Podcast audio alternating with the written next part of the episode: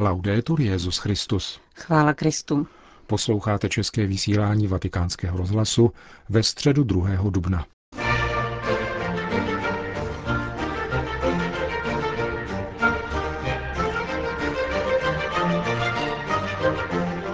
Katecheze Petrova nástupce o svátosti manželství. František připomněl dnešní deváté výročí smrti Jana Pavla II. A další zprávy z Vatikánu a ze života církve vám dnes přinášejí Milan Glázer a Johana Bronková.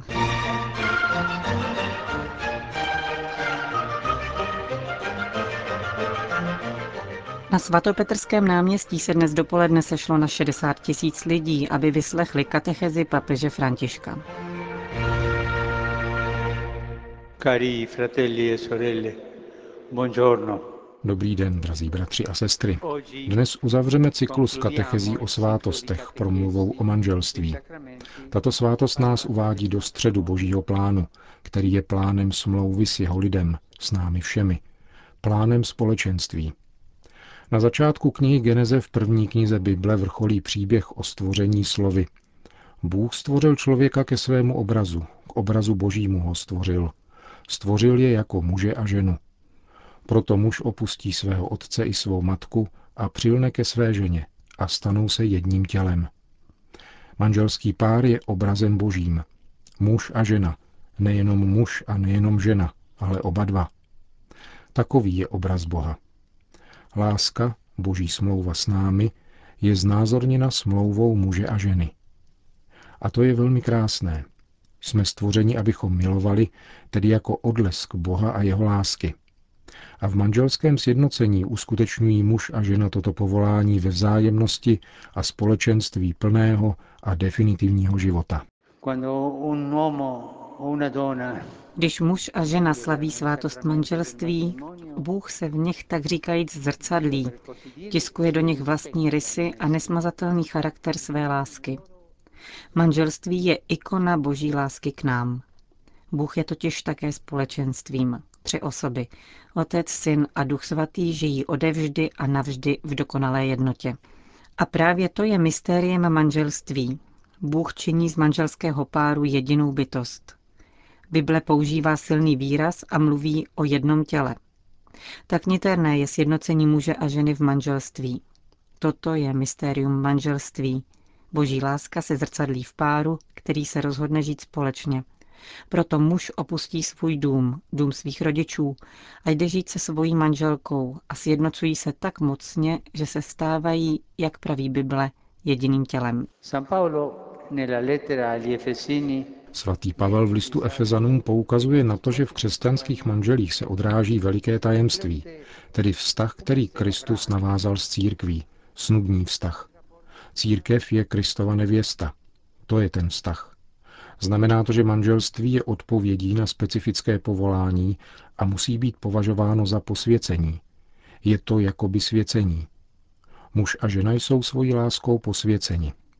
Manželé jsou totiž skrze svátostnou moc obdařeni pravým a vlastním posláním, protože pomocí jednoduchých a běžných věcí mohou zviditelnit lásku, kterou Kristus miluje svoji církev a ustavičně za ní dává svůj život ve věrnosti a službě. È davvero un disegno stupendo quello che è insito nel sacramento del matrimonio. V skutku podivuhodný plán je vepsán do svátosti manželství a uskutečňuje se v jednoduchosti a také v křehkosti lidského stavu.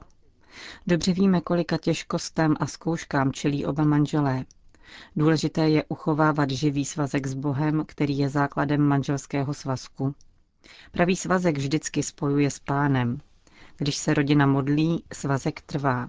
Když se manžel modlí za manželku a manželka za manžela, jeden za druhého, stává se tento svazek silným. Je pravdou, že v manželském životě jsou mnohé těžkosti. Není práce, nedostává se peněz, děti mají problémy, spoustu těžkostí. Ale nezřídka manželé znervózní a začnou se hádat, přou se. V manželství jsou vždycky hádky, někdy i létají talíře. Z toho však netřeba smutnět, protože lidský stav je takový. A tajemstvím je fakt, že láska je mocnější než hádka a proto vždycky manželům radím, aby den, kdy se pohádali, nikdy nekončili bez usmíření. Pro usmíření není nutné volat OSN, aby přišlo zavést mír. Stačí malé gesto, pohlazení. A začíná se od začátku. E questa è la vita. Portarla avanti così. Portarla avanti col coraggio A takový je život, žitý s odvahou a v odhodlání žít společně. Je to velké a krásné. Manželský život je krásný a musíme je opatrovat stále, opatrovat děti. Několikrát jsem již na tomto náměstí mluvil o tom, co v manželském životě velice pomáhá. Jsou to tři slova, která je třeba vždycky říkat. Tři slova, která mají být v rodině doma. S dovolením, děkuji a promiň.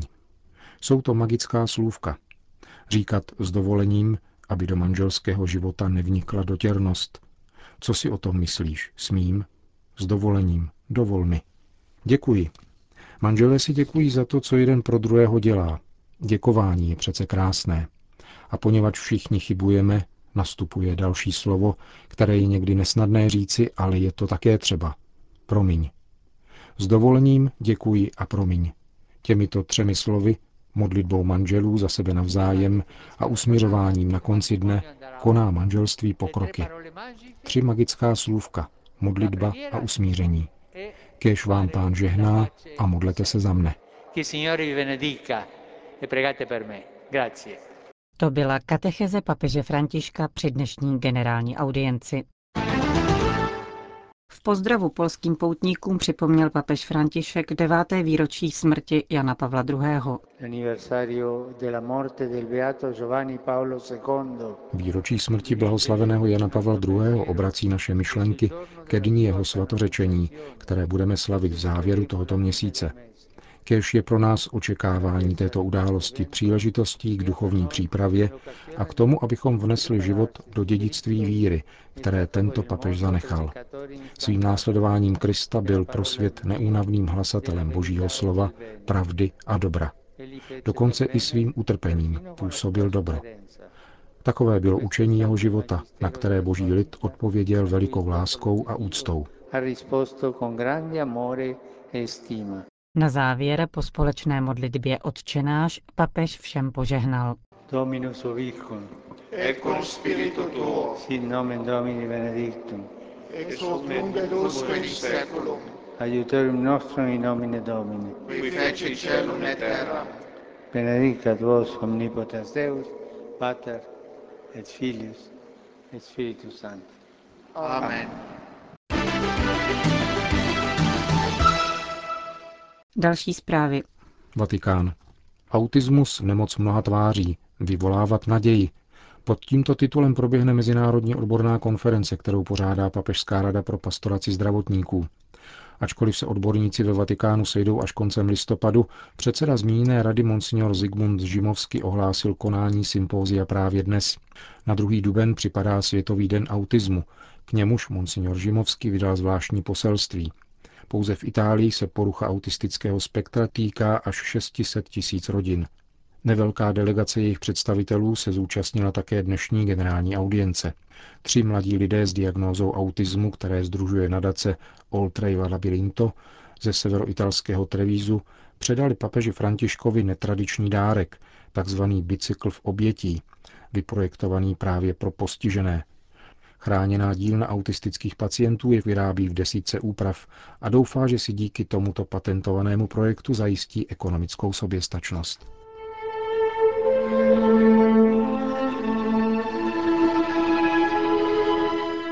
Právě před devíti lety, 2. dubna 2005 večer, se uzavřela pozemská pouť papeže Jana Pavla II. Po své velikonoční křížové cestě, v níž se stále více stotožňoval s trpícím Kristem, odešel do otcova domu v sobotu velikonočního oktávu, v předvečer neděle Inalbís, kterou sám vyhlásil za svátek božího milosedenství. Nesmírnou lidskost Jana Pavla II., jeho velkou skromnost a bezpodmínečnou důvěru v Boha zdůrazňuje v rozhovoru pro vatikánský rozhlas kardinál Leonardo Sandri, současný prefekt Kongregace pro východní církve, který před davy schromážděnými na vatikánském náměstí a v přilehlých ulicích předal onoho večera světu zprávu o papežově smrti. Carissimi fratelli e sorelle, alle 21.37 il nostro amatissimo Santo Padre Giovanni Paolo II è tornato alla casa. Prožíval jsem to hluboce a nyní před blížící se kanonizací ve mně vzpomínka na to, že jsem ohlašoval přechod světce ze země do otcova domu, budí emoce ještě větší. Cítím se nehodný. On byl skutečným evangelizátorem, mužem pokoje, člověkem hlubokého vnitřního života, z něhož vycházelo jeho konání, člověkem, který žil velmi střídmě a svou službu prožíval ve velké prostotě. Svatost lze zahlédnout v celém jeho životě, v jeho osobnosti, která vyrostla z mnoha utrpení. Smrt matky v dětském věku, pro následování ze strany režimu a na druhé straně byla formována bohatou kulturní zakořeněností, studiem filozofie a zejména fenomenologie, znalostí jazyků. Vzpomínám však především na jeho velkou lidskost, jeho vhled do lidí a schopnost navazovat s nimi kontakty. Vzpomínám také na jeho poslední chvíle, kdy ležel na smrtelné posteli. Byla to naprostá odevzdanost člověka také po materiální stránce. Nenašli byste ani stopy po luxusu. Řekl vatikánskému rozhlasu kardinál Leonardo Sandri, který před devíti lety v roli třetího muže ve Vatikánu oznámil zprávu o smrti Jana Pavla II. Španělsko.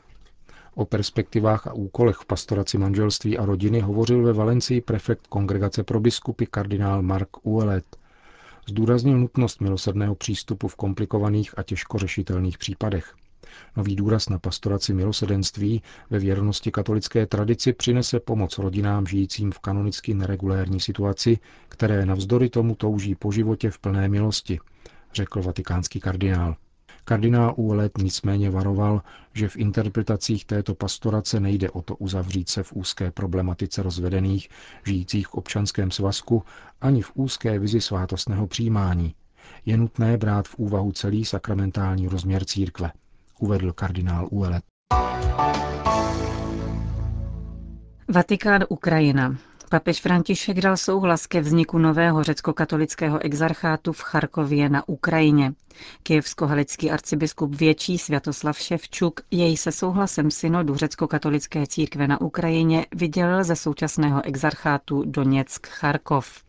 Zároveň svatý otec potvrdil kanonickou volbu, kterou tento synod zvolil do čela charkovského exarchátu otce Vasila Tučapece, dosavadního iguména kláštera svatého Řehoře Velikého v Kijevě. Nový charkovský exarcha je od roku 1996 řeholníkem ukrajinské provincie nejsvětějšího spasitele baziliánského řádu svatého Josafata. Na kněze byl vysvěcen v roce 1997. Teologická studia absolvoval na Varšavské papežské teologické fakultě. Pastoračně působil v několika ukrajinských farnostech a zároveň vyučoval asketiku na řádovém učilišti v Zoločivě u Lvova. Od roku 2005 je představeným kijevského kláštera svatého Bazila Velikého a od roku 2012 rovněž vikářem a poradcem baziliánské provincie na Ukrajině. Papež František dále přijal také další kanonickou volbu ukrajinského řecko-katolického synodu, který zvolil eparchiálním biskupem v halickém stryji monsignora Tarase Senkiva, který doposud zastával úřad apoštolského administrátora této eparchie. Na místo jeho pomocného biskupa byl zvolen a nyní rovněž papežem schválen dosavadní protosyn celů z této eparchie, otec Bohdan Manišin. Nový strijský biskup Taras Senkiv vystudoval teologii na Cydlometodějské teologické fakultě Palackého univerzity v Olomouci. V roce 2006 složil věčné sliby v řádu minimu svatého Františka z Pauli. Po pastoračních a akademických zkušenostech byl v roce 2008 zvolen pomocným biskupem Strijské eparchie a posléze zastával úřad apoštolského administrátora v téže eparchii.